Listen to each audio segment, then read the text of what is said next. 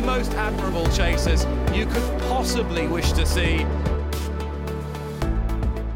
Good afternoon and welcome to this Thursday edition of the Race Hour podcast in association with gambling.com and kindly sponsored by BetUK. I'm Darren Hughes and I'm really pleased to be joined this week by the racing equivalent of the A team, starting as always with Diarmuid Nolan. Are you looking forward to the weekend's action, Dermo, or are you fully in Cheltenham mode at this stage? No, I actually love this weekend's uh, action. This was a weekend before when old Cape Gentleman went over to Kempton and won and everything else. It's a it's a cracking weekend that uh, always Kempton is anyway. But this card particularly, it's a lovely card. It's uh, again, it's all building up towards the festival, Darren. But uh, you know, it's a weekend definitely worthy of its own merit. Yeah, for sure. I always find it a, a great punching weekend. Um, I, there's usually a couple of races of interest, at least, especially from Kempton. Uh, I'm also pleased to be joined for the second time on the Race Hour podcast by one of Ireland's premier racing journalists, Ronan Groome from the Irish Field. How are you, Ronan? Uh, I'll go, I'll go, Darren. Yeah, I'll, I'll patch you over the fifty euro for uh, for that uh, introduction later. Yeah, looking forward to a good weekend. I, I was kind of a Dider is one of the races we are going to talk about, and I was kind of daunting, kind of taking it on, but I've come, come down on a couple there that I like at big prices. So hopefully we can, uh, yeah, we can get stuck in. It's a it's a nice opportunity for punting this weekend. I think. Brilliant stuff. Looking forward to coming back to you on those later on in the show. And lastly, on today's panel, one of the most recognizable faces in racing broadcasting, it's Tanya Stevenson. It's good to have you on, Tanya. Uh, this day, three weeks, what kind of mood do you think you're going to be in? Um, very busy very busy, busy, busy mood because I'll be doing all the uh, stats behind the scenes uh, for one of the broadcasters. Uh, so it never really changes. It um, like everyone else, it's just massive anticipation, and you never have the right stats ready.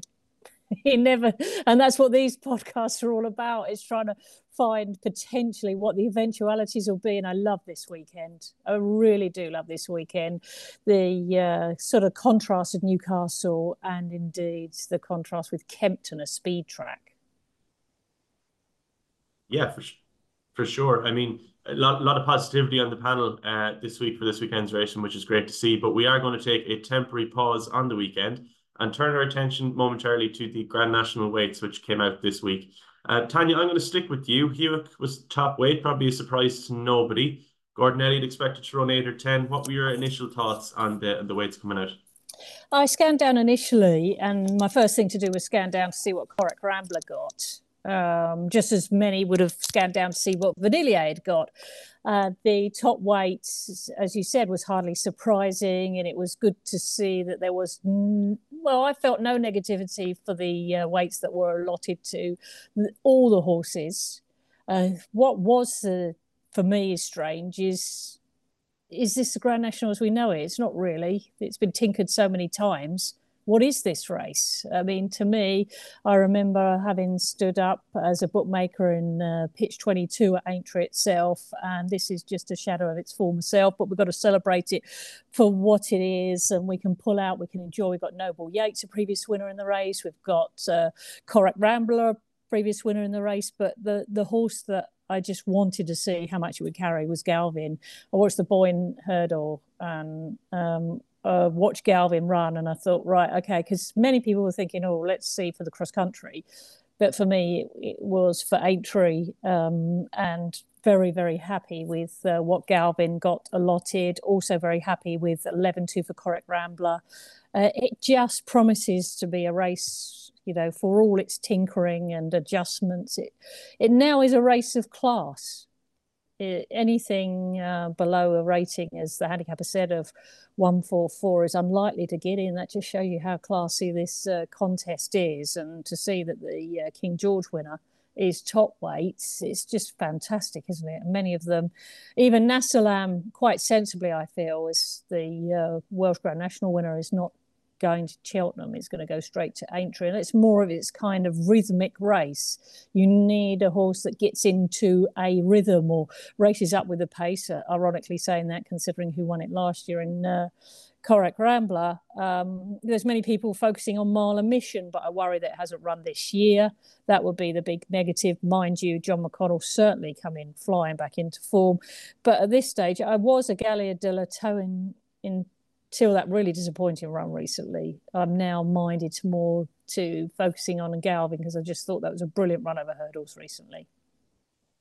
Very fair comments. Yeah, Galia, Galia Des Liteaux, uh, Harry Skelton's charger, Dan Skelton's charger, I should say, uh, probably one of those who's sweating for ever so slightly about getting into the race. Should be okay, but far from guaranteed at this point. Dermot, I'll come to you next. Vanillier as favourite 9 to 1, given a good mention there by Tanya. Um, obviously, the ride he got from Sean Flanagan last year came under some criticism. I think it was Sean Flanagan. Um, yeah, Sean but he's been he's been inserted as favourite this year at 9 to 1, ahead of Corach Rambler at 12s. What were your thoughts on him, I suppose, and the race overall as it stands?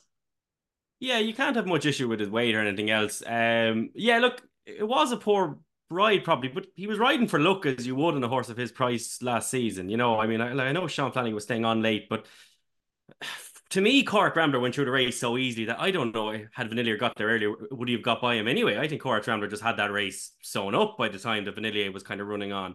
Um, sometimes things are written in the stars, and the way Corach Rambler went through that race and kicked on last year under Derek Fox wasn't that of a horse who was going to be caught anyway.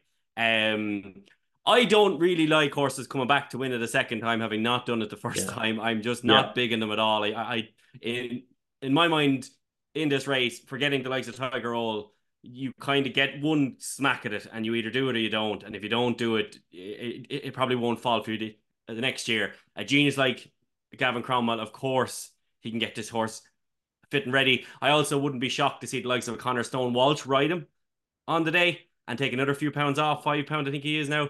Uh, I wouldn't be shocked at all. Uh, Conor Stone Walsh has had both a brilliant se- season and a very unlucky one. He's had two handicaps now at his absolute mercy and Malina's girl and uh, Percival like why who uh, I definitely made a bollocks of that anyway but uh, the Galwal um the um uh but yeah so there but at the front of the market, I, like Mahler Mission. John McConnell's had an awful season, but that's been because they had that uh, that sickness in the yard. All the horses were kind of pulling up stumps with the uh, the bug there, but they, they have been turning that around. But one horse who I can't quite believe is still 33 to 1 is the 147 rated uh, meeting of the waters. Needs a few horses to come out, but that win and that Paddy Power chase at Christmas was absolutely out of this world easy. Um, DRF came down at the first one, hampered. Can't criticize him too much there. I do like to have age on side with this. So he's only seven, but the way he won at Christmas time was of a very, very good horse. Uh, I think they have tied with the idea of like a national hunt chase with him, but 10 stone four here, Darren, for meeting of the waters, who obviously needs a few to come out, but I think he could just squeeze in.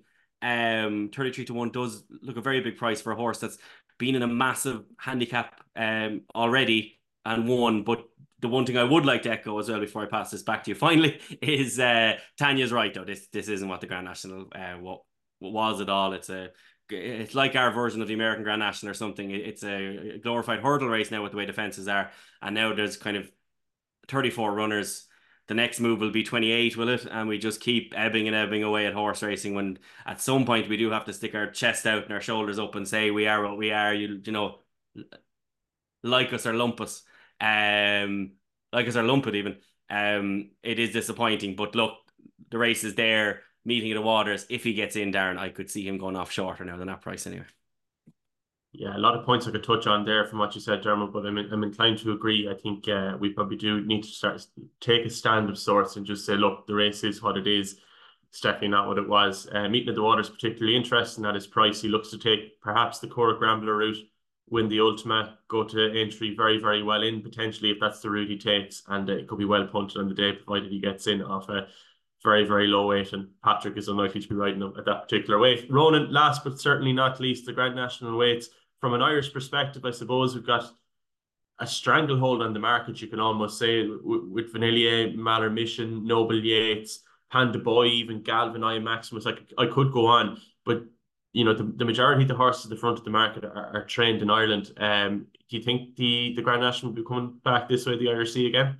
No, I'd say it's long odds on, there. And Like I, I did the just went through all the Irish horses' weights, like, and it's it's looking likely that the handicap I reckon a mark of 145 will will just about get you in. I'd say he's probably been a bit, um, that could be a bit optimistic for those rated 145. But if you took that, there was 57 horses within that kind of uh, frame, and 75% of them are Irish. So it's a, it's a whole new Grand National in all sorts of ways. But obviously, that's significant as well. The Irish influence now, and just goes to show you where the, the power lies. It's just another kind of parameter where the power lies. The, the couple I liked actually were the ones that Gordon Elliott mentioned, uh, and and Tanya's uh, given good mention to Galvin already. Like he is so interesting. He handicapped. He's eight pounds below his Irish mark.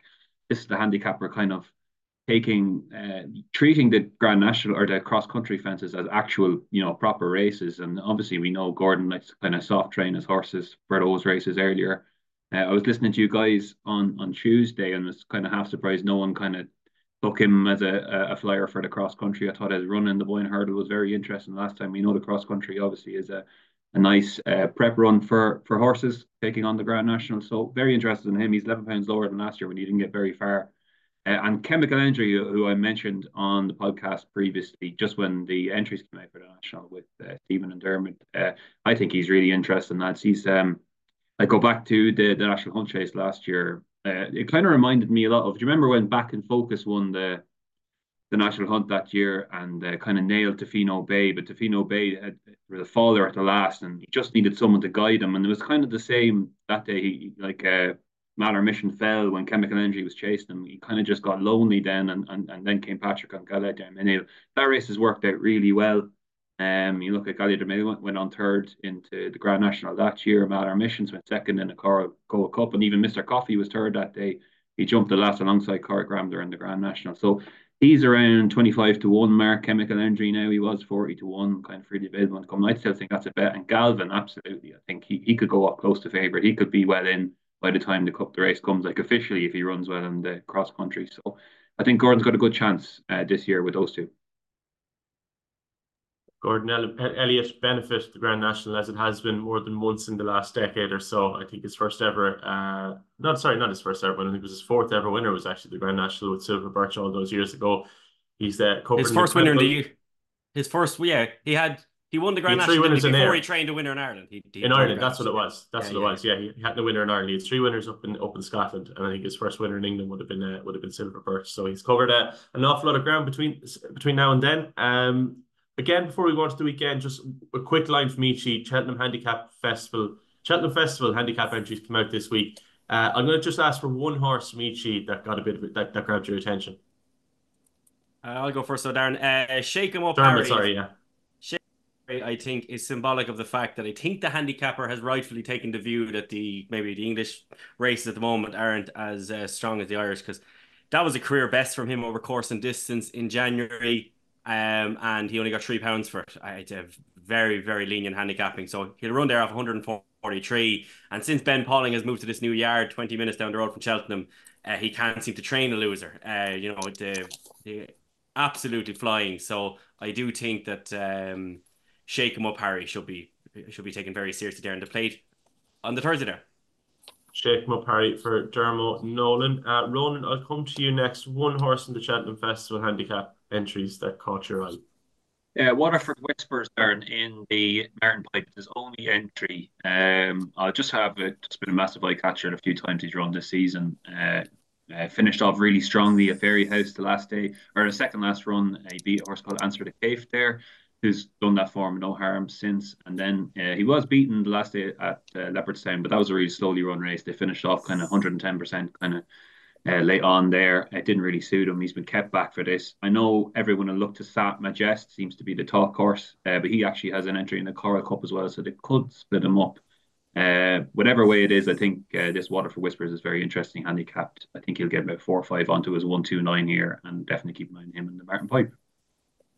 Very good. It's uh, Waterford Whispers there for Ronan Groome. And Tanya, one horse in the Cheltenham handicap entries that got your attention during the week. I was hoping that Theatre Man would uh, turn up in a handicap uh, because there was always that doubt that he might not. He ran such a great race behind Ginny's Destiny, and much of the focus, quite rightly, was on Ginny's Destiny. But this is a horse trained by Richard Bandey who's not had the best of years, but he's had one of those really frustrating years where he's had some really good placed horses and some big handicaps. Go for it, uh, Richard, with Theatre Man. Harry Bannister will be aboard. The horse will run be ridden positively. He's got a couple of entries. I hope he runs on Tuesday in the Ultima. Uh, he um, will be one of those annoying horses if you're trying to finish really strongly. He will keep his head down and keep uh, giving, giving, giving, and it's often a race that throws up something for the uh, in in running punters, doesn't it? The, but Theatre Man. He's uh, probably going to be Richard's only uh, entry at the festival, but it runs such a brilliant trial at Cheltenham at the last meeting. That's that's for me. That's in the Ultima. Theatre Man for Tanya. Uh, me personally, I'm excited to see Apple away. I know she's probably been a little bit disappointed in conditions races, but she'd have to be of interest off mark in the high 130s uh, in a handicap uh, at the Cheltenham Festival. I think if she could just get get things together, um, as I said, probably a little bit underwhelming uh, so far, but I do still suspect there's a big pot in her. We'll move on now to the weekend preview itself. And Tanya, I'm going to come back to you to kick us off. It's the 115 at Kempton, a two, two and a half mile handicap hurdle, or two mile five furlongs handicap hurdle, I should say. Uh, no prices from our sponsors, BetUK, here as yet, or at least there wasn't when I checked about half an hour ago. Um, but Largy Poet does head the market at a general 9 to 2. Joker Demine Pentland Hills next in. And I should say that BetUK are offering an extra place on this race. Did you manage to get a selection from what is a tricky puzzle? It is a tricky puzzle, and I'm glad there's an extra place uh, because you've got kind of uh, established handicap hurdlers, and you've got something like Largy Poet who ran really green at Chepstow or behind Manila Blueway, and then subsequently came out and ran, I thought, even more green even more inexperienced at Exeter when, um, because he was so comfortably out in front, he was wandering out in front. I just think there's a little bit more to come. Uh, you then have to take the Lanzarote hurdle, uh, meaning this in uh, the fact that Pentland Hills, last time we saw Pentland Hills, was finishing behind a horse called Serious Operator. Now, Pentland Hills will carry a lot of weight in this 115. He's a previous Triumph hurdle winner, so he's a double grade uh, one winner. But Serious Operator then brilliant fifth in the Lanzarote. Why is this relevant? Well, also in that race was 10th Samuel Spade, He lines up in this 115. The faller was last year's winner, Mark of Gold, who and also is up for parole, who led the uh, Lanzarote for a long, long way. So it gives you kind of a context of how this race will be run, potentially up for parole will re- will lead, but also in the Lanzarote, second Nemean Lion, who's come out and uh, won a Kingwell, and Mott Hill was eighth. So it's a very, very strong handicap hurdle to take some form from. Do you go for anything out of the Lanzarote? There's a big question. Well, I've come stepped away from all of that because I think there'll be a fast pace set. And I think I'm going to go with Sea Invasion for Chris Gordon. Uh, this was um, a good run last time on Boxing Day by Caught in the Act, won the race. Second was 135 Not Out, who's come out and won since for Paul Nicholls, I think one at Wincanton. And then third was Moonchime, who's also come out and won since, and that won at Huntingdon. Fourth was Sea Invasion. And Moonchime at a crucial moment came and swerved in front of Sea Invasion to get a proper view of the, the hurdle. There was no intention mean. It was just the horse trying to get a, a proper view. It stops the invasion in the tracks. For me, Sea Invasion is a speed horse, and this is what you need at Kempton when we get onto the Adonis, uh, which we've got some. I think it's the best Adonis we've seen for ages. You just need a speed horse, and Sea Invasion suddenly after the last hurdle had this injection of acceleration. I think there's more manoeuvrability to come, and Chris Gordon does really well in handicap hurdles. So despite all I say, I think Largy Poet might be a bit too green still. Pentland Hills will have too much weight and up for parole might go off too fast. It'll bring Sea Invasion through.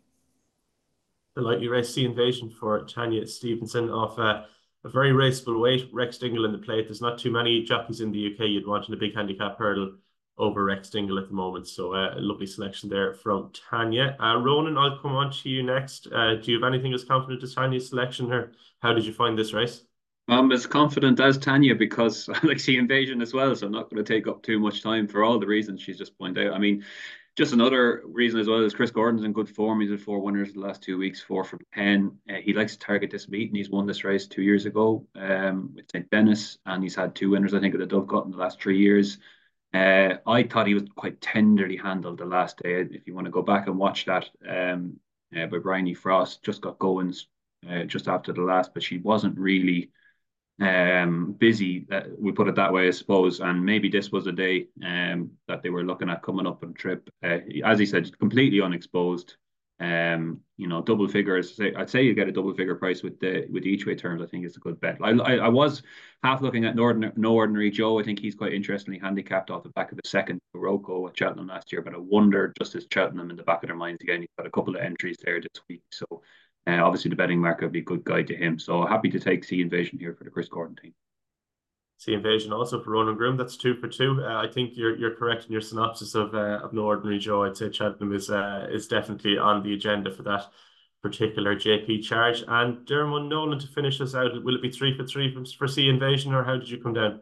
Yeah, yeah, I, I can't possibly add anything there to the the brilliance of Tanya, and then followed up beautifully by Ronan. So no, absolutely nothing to add. I'm a big fan of Sea Invasion for this race as well. Chris Gordon's a trainer that I do like at this meeting. So uh, yeah, no, literally, uh, Sea Invasion well. Uh, quite a decent price, Darren, for us all to be behind, isn't it? Yeah, for sure. Just start us off. That's a, that's a, lovely way to start off the podcast. uh, I'm going to stick with you, Diarmuid, for the 150 accountants. The Adonis Hurdle used to be a, a premier Triumph Hurdle trial. Uh, unlikely to happen this year. Kalif Du Berlais, 10 to 11, give me 5, 4 to 1, Peking Opera sixes. What way did you see it going? This is a cracking race. I've no betting tip at all on this. I just can't wait to watch it all the way down to uh, Swift Hawk there. Um, they're all exceptionally decent horses, and they've shown quite a bit so far. Uh, Peking Opera didn't look like he, he was enjoying it all that much, but he still got the job done last time. Um, Captain Marvelous looked uh, very decent, giving me five, very good as well, symbolic of uh, how well Harry Derham has taken the training, and then obviously the favourite Kalif Du Berlais, who could be anything. Um, this is a brilliant race, one that I'll enjoy watching, Darren, but not one that I'll be getting too too heavily involved in. No bet for Diarmuid Nolan. Same thing for you, Ronan Groome. I must admit, I'm quite surprised there's such a price differential between Kalif Du Berlais for all his brilliance the last day and give me five for Harry Derham, who I thought was exceptional last time out also. Yeah, I, I guess they're just looking at the Gimme Five form last day maybe suggest that that race wasn't much, but I don't think Kalif Du Berlais did much accounting form wise either. He jumped to his left as well. I, I thought he was a bit short.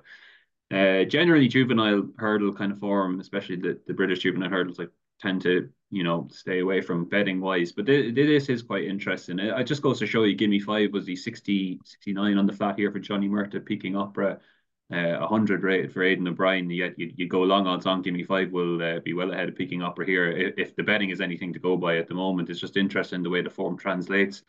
Uh, gun to head, Darren, I go with Gimme Five. I just think Kalif Du Berlais is a big chaser in the making. Apparently, he goes chasing straight away next year. Paul Nicholls is already talking about him as a, a you know a future uh, top class staying chaser. Uh, and he might just get outspeeded here in a better race than what he faced the first time at uh, Kempton, and just the, the left the left left-handed jumping would, would concern me if you were wanting to take the odds on there. Yeah, it's fair comments. Uh, I might suggest that Paul Nicholls has quite a few supposed future Gold Cup horses in his yard that aren't running at Cheltenham this year. Uh, Caldwell Potter being another one. I think there might be one or two more he's talked about in that same vein, but we'll leave that where it is for now. And Tanya, last but not least, yourself on the Adonis hurdle, please. I think Peking Opera will be suited um, by going to Kempton. Sandown didn't suit and accentuate all Peking Opera's speed, and he did do it well. Swift Hawk is a, a nice little bat- battler, and Swift Hawk travelled well to beat a horse called Orchestra last time, which is key when we uh, balance up. Give me five, because give me five. Whereas Swift Hawk beat Orchestra five lengths, give me five beat it eighteen and I think they, uh, when Give Me Five went to Warwick, they thought it was going to come back to it. Um, or he might have faded, but he seemed to go further and further clear. And you could see the, the expression on Harry Derham's face when they took the microphone to him to interview him afterwards. And his immediate uh, reaction was, Well, that poses a problem. Oop, you know, he, he, was thinking boodles, boodles, boodles. And now he's, um, he said, I have to make a Triumph Hurdle entry. And then he said, I'm the automatic uh, thing is to go to the Adonis. So here we are. Give me five in the Adonis. Uh, we haven't. I haven't mentioned uh, Captain Marvelous, who won well. Uh, that one really well.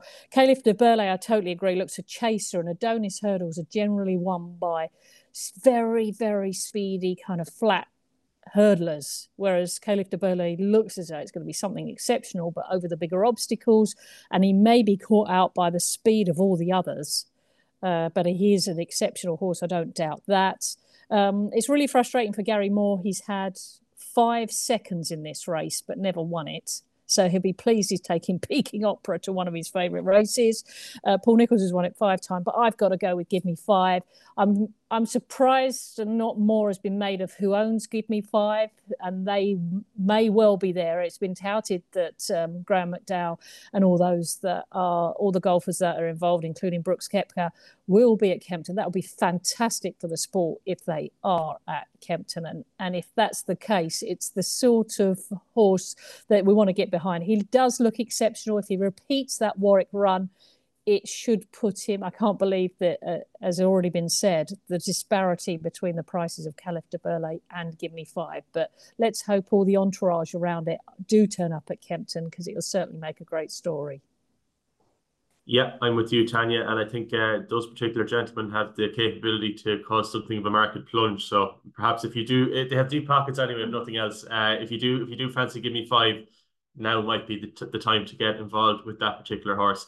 Uh, we move up north now to Newcastle for the Eider Chase. And Ronan Groome, I'm going to come to you because you flagged at the very start of this podcast, you had multiple selections in this race at multiple fancy prices.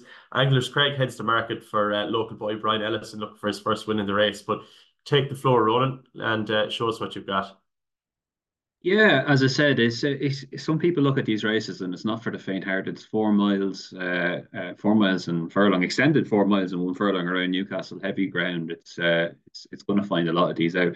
I just tend to take on. I think the, the horses here at the top of the market, they're they're lightly raced. They're kind of coming in here with a few ones to the name. I'm not sure that's exactly what you need.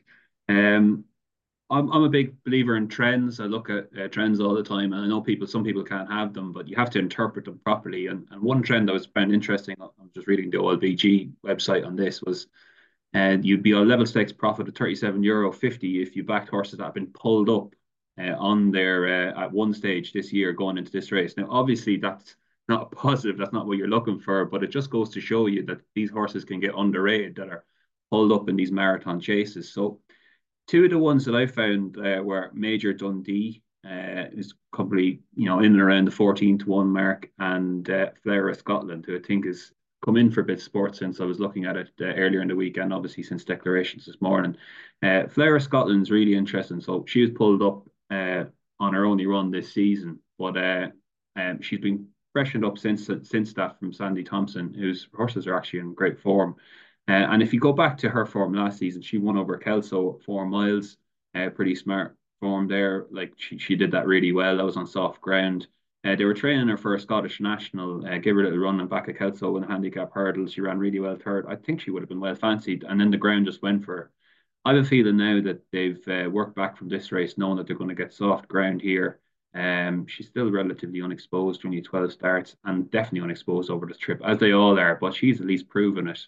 And I wouldn't mind the pulled up. I think Sandy Thomson's horses are in much better form now. Uh, Major Dundee for the Alan King team, obviously coming back into a bit of form as well. Uh, he's really interesting off, off the back of uh, some of his good runs last season. Like he was nice and progressive. He was third in the Scottish National to win my wings uh, a couple of seasons ago as well. Uh, again, pulled up last time, but he's just got that form over further, like like the Midlands National last season. Uh, handle soft ground as well. So it's it's a it's a case of just being forgiving of that uh, these long run, long distance chases. Uh, sometimes if horses just aren't going, you know, they're not going to finish out the race and they get saved for another day. And I think that could be the case with the two of these. And I'd rather back the kind of proven form over the distance rather than the kind of unexposed, sexy profile horses coming into the race. It's true there. I like that logic, Ron, and I have to say, yeah, maybe uh, the, the, the, the, the P symbol isn't necessarily as big a negative over these trips as it might be uh, over some of you know the more traditional or conventional trips, I should say. So that's Flower of Scotland and Major Dundee, seven to one and ten to one respectively, with our sponsors uh, Bet UK, who I should also add are an extra place on this race. Also, Dermot Nolan, uh, the Eider Chase at Newcastle. Do you have a selection for us? Uh, yeah, I really like the uh, the Galloping Bear here. Um, second in this race last year off this very mark, but this Saturday, uh, Joe Anderson uh, takes five pounds off, and he's very good, Darren. Uh, he's been riding really, really well this season. There's a few exciting young claimers actually in the UK at the moment, and he's one of them definitely. Himself, Freddie Gingell, and um, Chris Gordon's son as well. Uh, they, Freddie Gordon, isn't it? They all look excellent. Um, for me, Boda did like Boda's runs this season have been nothing more than ciders. Uh, he's been uh, very simply, in my opinion, getting himself ready for this race. Second last year, just bumped into a very well handicapped horse, and if he can reproduce that effort off effectively five pounds lower, I think he sh- he should be going very close here. Then the galloping bear for Diarmuid Nolan, obviously, uh, course form, race form, everything else form. Um, does look a lot of weight around, but hasn't proven any impediment in to him in the past. And Tanya, the Eider Chase, do you have the winner of the race for us, please? I hope so. Um, generally, the well, it had been a favourite drought from 2012 until uh, Winning My Wings won in 2022, and then uh, of course last year, Kitty's Light. I this year I want to oppose the favourites, like Roland says. It's well worth uh, opposing those towards the top of the market. The Galloping Bear, I, I agree certainly in the fact that, that we haven't seen Galloping Bear run to the best effect. He likes front running. Send him out in front. Let them play catch me if you can. And uh, Joe Anderson's going to take as we've already mentioned, going to take a nice lot of weight off of him as well. He's a huge asset, Joey. Won on Mott Hill. He hung on grimly to on transmission at Plumpton. He's been in the headlines, and he'll be the ideal partner here for the Galloping Bear. And it will make it a true, true test of stamina because he's got no Kitty's Light in this race. However, as been mentioned as well, he has got a Major Dundee who does stay and stay very well. Um, Major Dundee, uh, I'm not too phased about the pulling up. I totally agree, and I'm glad the stats uh, certainly prove that it doesn't ma- it, it isn't the be all and end all if you pull pulled up in this season, Major Dundee does stay. He's won a Midlands National. And if there is something to tag on to the Galloping Bear, it will be Major Dundee. Alan King, as we've just said, he's uh, certainly come into form um, over in jumps. He's been in form on the flat. His dual purpose license he's thriving with. And there were the two that I'd take against uh, those at the top of the market who I think, despite the their in form. They haven't, they don't come into the race with uh, such powerful wins on their CVs as the Galloping Bear and Major Dundee do. They're sort of hardy characters that can deal with the tough conditions that Newcastle will present, and they'll just keep going. Two prices there for Tanya. Also, I think the Galloping Bear and Major Dundee uh, given strong mentions by Tanya. So uh, we're all against the favourite in the Eider Chase, but uh, with good logic behind it. Uh, Tanya, I am going to stick with you for the 227 from Kempton. It's the Pendil Novices Chase over two and a half miles. I think Nickle Back was in this race for, for the Sarah Humphreys yard, but has been taken out, um, unless I've, I've, missed something. And that leaves Le Patron replacing his market shares ahead of the market at 11 to 4. Um, I must say I'm quite surprised Tahmuras isn't the outright favourite here. He's as big as 4 to 1 in a place, but 10 to 3 with our sponsors. Uh, you sound like you agree. Yeah, I, this is a very tricky race to fathom. Uh, I it would been lovely if Nickle Back had a run, but I fully understand it's best that they wait for Aintree or indeed if they go to air, but certainly go to Aintree. Uh, it was only, uh, I think, on a whim, but yes, uh, Nickle Back was hinted. I just think he'd have gone, wouldn't they? They, they wouldn't have seen him uh, around Kempton. Uh, you've got to decide. You've got grade one form with Le Patron, who ran really, really well to win that grade grade one in um, the uh, Henry VIII and then found the better ground a little bit tricky. Do you then go with um, Arclight? Now, Mayor, a Mayor has won it. I've been digging out to see whether a Mayor had won it, and it was Makunji in 1999. She was the last one to win the Pendil, so from the same stable, which is interesting. So Nicky's probably thinking that at the back of his mind. I've won this before with a Mayor and Arclight. She's going to get a nice weight from the boys. It worries me, Pembroke. Uh, the Pembroke has uh, had a walkover. All his rivals have fallen. Um, and then when he did have rivals, and I don't think the Dan Skelton team yet are at full pelt. Le Patron, I'd be worried about the defeat last time. Blow Your Wad has already been beaten, I think, by Tahmuras in the Tolworth when it was run at Sandown. So now we go full circle, bound back to Tahmuras in a race that Paul Nicholls has won 13 times. 13 times. So you can see Tahmuras is a grade one winner over hurdles. He's got speed. I just think he was unlucky at Exeter in what was a fantastic, one of the best three runner races you'll see. He found himself in front, and Jonjo O'Neill Junior rode a brilliant race, just sat in behind in this three runner race and let the two up front, and then he just stole it on the line. Um, this will be running a totally different tempo. It'll be run to suit Tahmuras. I don't think Exeter was a speed track where Tahmuras is is a speed horse. And as you say, this could be win number 14. I totally agree in the Pendil Novices Chase. It looked to me as a tricky uh, conundrum to work out, and I've opted for a bigger price yet. Um, the normal formula for the race, Paul Nicholls in the Pendil. Yeah, couldn't couldn't be in any in any firmer agreement with you there, Tanya. I thought he was just he was robbed the last day. Uh, great ride by Jonjo O'Neill, but I think he did a, a fair dose of the, the donkey work and you know no, nothing against Harry Cobden. I don't think he put a foot wrong, but hopefully he can put uh, put that right this weekend. And uh, Ronan, I'm going to come to you next uh, for the Pendil Novices Chase from Kempton. Do you have a selection for us? I do have a selection. I'm going to just check in with you though, Darren. Uh, do you have a price with the good sponsors for Blow Your Wad there? Uh, what's the what's what they priced him up? Yeah, I do indeed. Give me one quick second. Sorry, I put you, I put no, you no, you're, no, you're fine. He's three to one outright favorite. Uh, so our sponsors are, are kind of ducking Tahmuras, who is his biggest four to one in the place. They're they're ten to three about him, and they interestingly enough have Blow Your Wad is three to one favorite here, uh, whereas Le Patron is five in other places.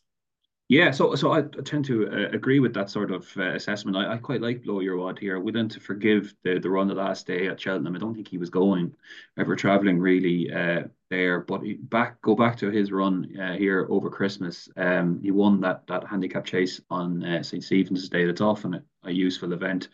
Uh, he did it. He clocked a good time there. He was actually quite smart. And like, like if you go back to his run against Le Patron, Le Patron beat him ten lengths earlier the season at Sandown. There's a 17 pound weight swing there. Um, since that run and Blow Your Wad has improved and Le Patron, I guess you know I know Blow Your Wad we have to forgive his last run. Le Patron was was quite poor the last day as well. Has come back from that. I do respect Muras absolutely, and Paul Nicholls' record the race. Uh, of course, you have to respect that. Uh, it's a tight little contest, isn't it? Pembroke is interesting as well for all that he actually literally hasn't beaten a runner over fences yet, um, which is uh, mad considering he actually has two wins to his name. So, uh, and Arclight as well. She's waited. You know, she look at it looks it seems like it's a step up in class, but she's waited to be in and around them there when you consider that she has the allowance as well. Uh, but Blow Your Wad, I thought was the rightful favourite, and uh, get a, a vote from me. Blow Your Wad for Ronan Groome uh, in the Pendil Novices Chase at the weekend. A slight diversion for myself and Tanya. And Dermo, last but certainly not least, do you have a selection for us? Yeah, I love Arclight here. Really love her. Um, like went through last night, Marsh Wren was obviously running today for Stuart Edmunds, uh, which was a brave call to come over.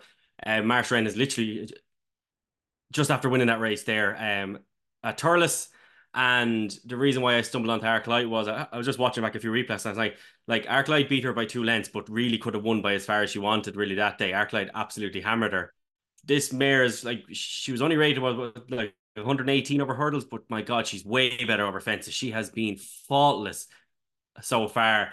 I love when Nicky tilts a, a like a mare at a race like this. Kind of means that they're proper, proper ones.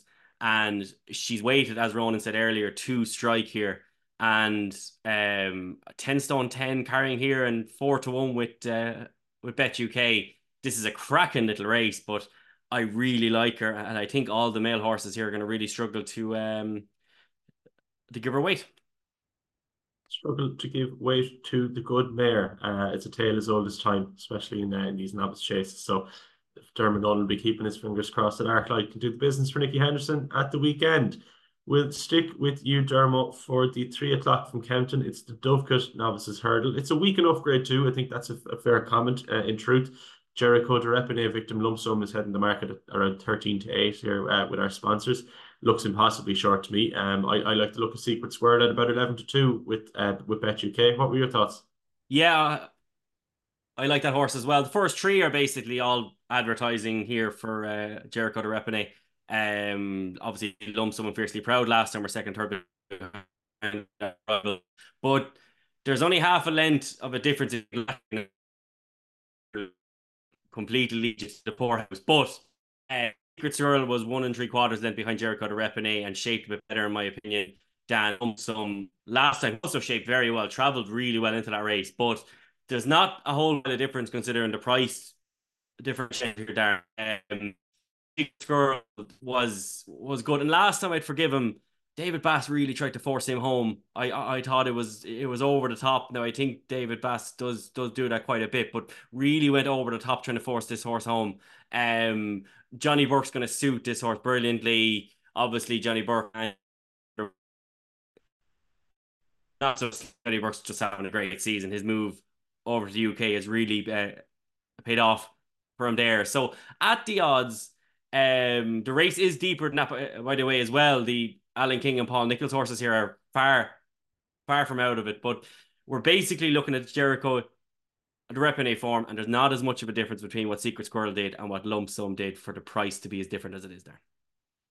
Yeah, that was that was largely my analysis as well. I, I also thought Johnny Burke was uh, a massive jockey upgrade, uh, especially considered the way Secret Squirrel is ridden. David Bass is grand and one that likes to you know have lots of use made out of them. I think, but um, for Secret Squirrel, I think someone like Johnny Burke's off pair of hands will suit that little bit better. Uh, Tanya, I'm going to come to you for a selection, please, in the dove cut.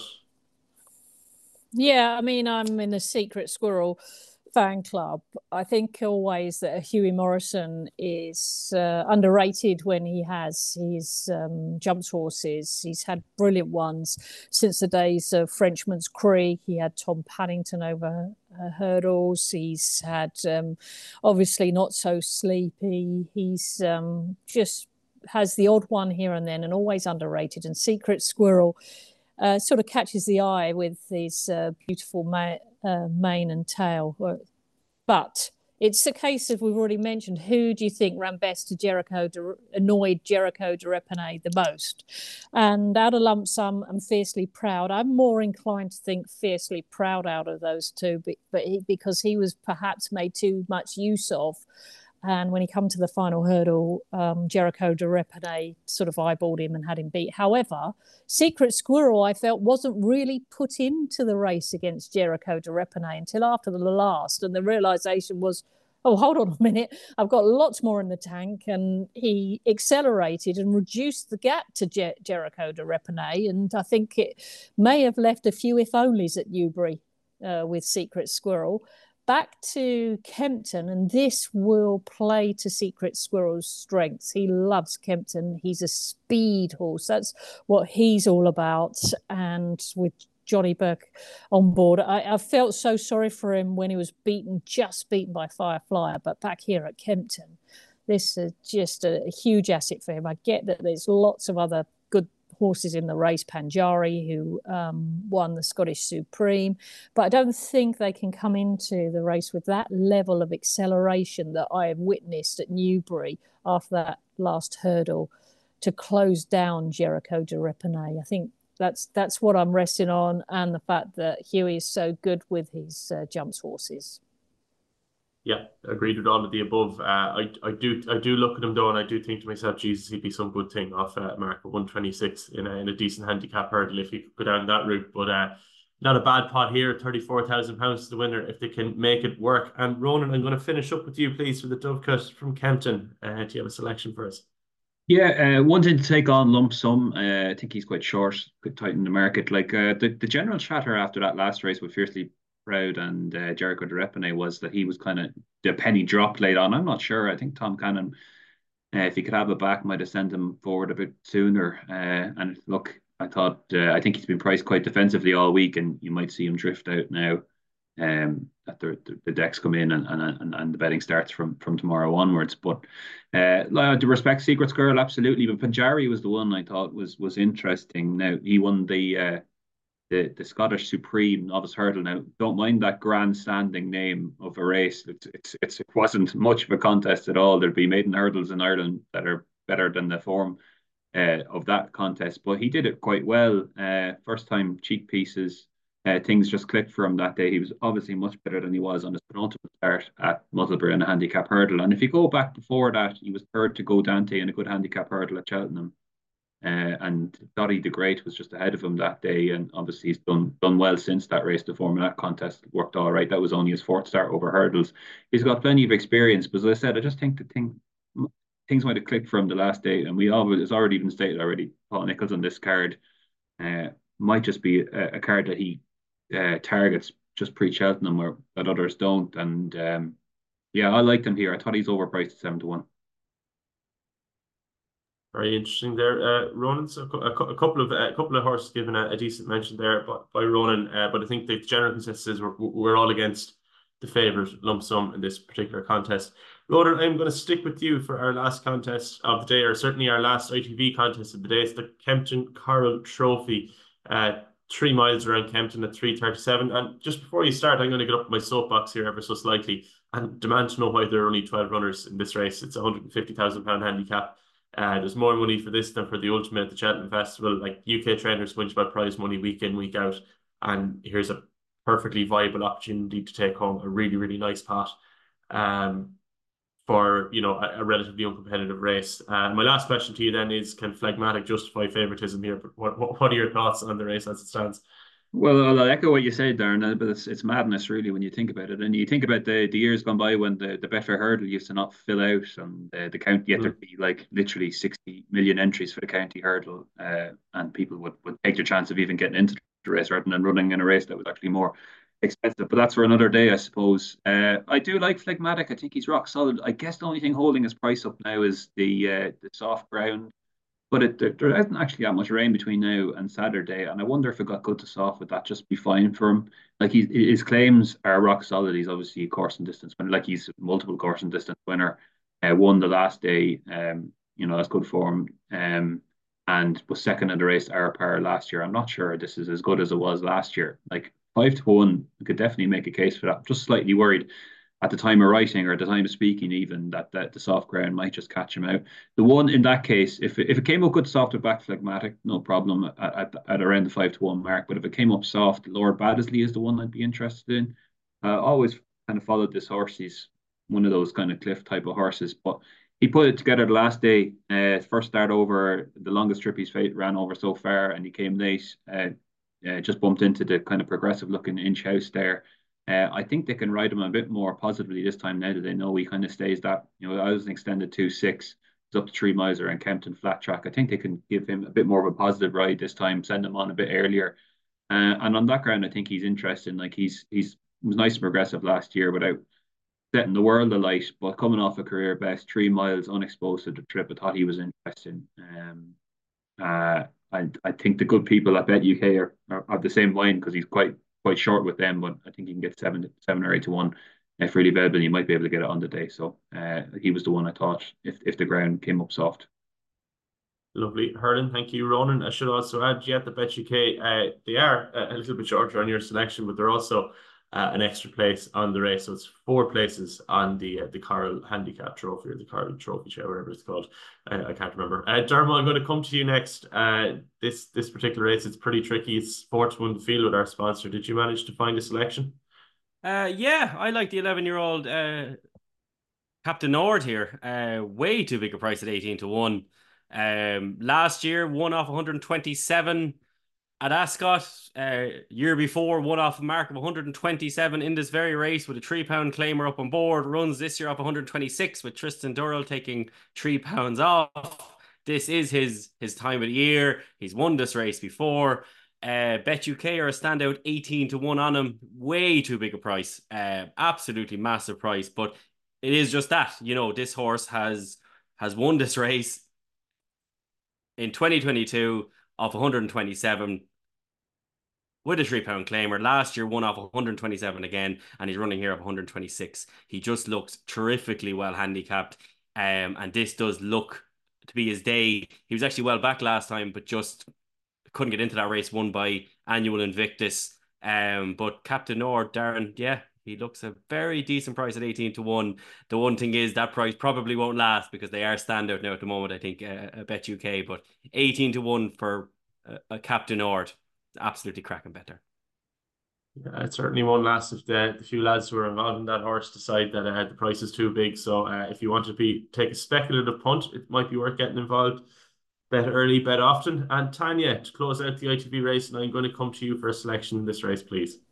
I certainly agree, Cap Du Nord. This is Christian Williams' time of the year. This is his day. He's won the Eider with Winning My Wins and Kitty's Light. He's won this with Captain Nord. He actually had Kitty's Light entered in this as, as uh, alongside Cap Du Nord. I was waiting for him to declare Kitty's Light, and I'd have rubbed my hands together. But I was also keeping a close eye on whether he would uh, enter Cap Du Nord, whether that be able to get into the race. It has, and now it is very dangerous. Very dangerous off the market is certainly off the price it is. And the fact that you've got Al Dancer and Il Ridoto in the race, particularly Il Ridoto. I like Il Ridoto. We're stepping up to three miles here, but he he will fly around he will fly around and he'll make it a kind of a Cap Du Nord race because you can see Cap Du Nord stalking round when they turn for home and just being in a lovely position should the likes of uh, Il Ridoto and Al Dancer fall back uh, towards him. You've got um, unanswered prayers in the race, which you'll have to w- watch through your fingers because he's going to be finishing as well, but sometimes makes that crucial error. Uh, my heart said Il Ridoto, even though it's a step up in trip, but my head said because of the handicap mark, Cap Du Nord. So I'm going to go with Christian Williams, particularly on the fact that this generally in the last couple of years has been his day. And big day as well for Tristan Durrell because he's normally riding for Dan Skelton, but gets a, a wonderful ride here on Cap Du Nord. It's another big shout there for Cap Du Nord from Tanya hmm. Stevenson. Mm. So two selections uh, at a for a horse at a, at a pretty big big price uh, for race hour listeners. Tanya, I am going to stick with you uh, as we close out the show. Have you got anything else over the weekend and also your nap, please? Um, looking across the weekend, no, nothing really. Um, you've got some good racing going on at uh, Southwell as well. So, just a reminder to everyone, you've got the likes of Lord North uh, turning up in the Winter Derby uh, at Southwell. That's a deep race as it happens. Um, but no, my nap uh, I'm a huge golf fan, so I'm intrigued to see whether the 2015 Phoenix Open winner, or former world number one, does turn up at Kempton. Has to be give me five because as soon as it, it won at, at, Warwick, I thought I was with Harry. I want to know where it goes next. He said the Adonis. Here we are, and um, he's not even favourite. So I'm going to have to go with give me five. It's going to be a track that suits, and hopefully it'll go from the front. And um, good luck to everyone involved. Yeah, for sure. I'd echo those sentiments. Uh, he's not going to be my nap, but he is certainly uh, high on my agenda this weekend to, to have a bet. And best of luck to his very high profile owners. Uh, people like that getting involved in racing can only be a positive for the sport. So we invite more of it, and uh, hopefully they might bring a couple more along with them in the next year or two. Uh, Ronan Groome, anything else the weekend and your nap, please? Yeah, just touch on the Irish action, Darren. Uh, looking forward to see the Bobbyjo tomorrow. Obviously, got the Grand National favourite there, and Vanillier and I am Maximus. Actually, all four of the runners there have entries in the Grand National. Just a quick touch on that, like if you, I don't think much is made of it after the weights come out for the Grand National. You can obviously win and win well and all that, and you don't have to face a penalty, which is often the best angle into the race. Corach Rambler was ten pounds well in last year. Uh, Tiger Roll was well in for both of his runs, winning coming off the cross country. So keep an eye on all the entries that run in the Grand National now and see see how they get on. Obviously, Vanillier can get it done in the Bobbyjo tomorrow. He'd be well treated eventually because he, he, he would presume he would get a, a raise from officially from the British handicapper. So keep an eye on that. Uh, also, the 240 has Tommy Carberry handicap hurdle, always kind of an interesting heat. Uh, Slongiv Golair there for Gordon Elliott and the green and gold. Um, I think he could be a lot better than one, two, three uh, in, in, in future. I think there's uh, there's could, could be a big handicap in him. Possibly that three mile um, novice handicap hurdle final at the Easter meeting at Fairyhouse. So taking this race along the way wouldn't be uh, would would seem a kind of logical thing to do. Boy the Clamor is also in the race with the boy Conor Stone Walsh riding them. Uh, very interesting as well, especially on heavy ground. But I think the strong Gov Galair um is is is potentially a lot better than one. three. So just have a look out for him in the market. And for my nap, I'm going to go to the very first race we did, the, the 115, the invasion, I just think he could be potentially very well treated on exposed type against a lot of exposed types. And I just thought 10 to 1 was a quite generous offering there. Yeah, big shout there for for the invasion and for for a couple for the from this side of the RC for Ronan Groome. Uh, Dermot, finishes out, please. You're usually good for one or two for the weekend and your nap as well. Yeah, only one really to follow on Sunday if he runs. A friend of the race hour, uh, Gavin Coleman, a friend of yourself as well, Darren. Obviously, um, he's he's one of the shareholders, let's say, of uh, Chantreuse, a horse that I've loved for quite a while, and uh, about time that he he got winning. That's a very winnable race that he's in there on Sunday at Naas. So um, Chantreuse is definitely one to follow. over the weekend. And my nap of the weekend, actually, Darren, is the 18 to 1 shot uh, Cap Du Nord. I think he's just a ridiculous price. Very good. And before we do wrap up, Dermot, I'm going to just uh, ask you to, to enlighten the listeners about the Cheltenham preview night that we have going on next week. Is there a live stream from uh, from the Golden, or what exactly is the plan? Won't be a live stream. No, uh, we always just uh, just record it, so it'll be uh, recorded on the 28th and we'll be out on the 29th. So it's uh, David Jennings, Donn McClean, Mikey Fogarty, David Mullins, and Keith Donoghue, and myself. And we will be, yeah, discussing every race at the Cheltenham Festival and hopefully find a few winners anyway there. Yeah, listeners will know I didn't quite make the coast, but anyhow, neither here nor there. Uh, maybe always next year. Uh, I'm only joking. Um, that, that's the next you'll hear from the race hour is, is that, and then after that, we're, we're right into Cheltenham time the following week.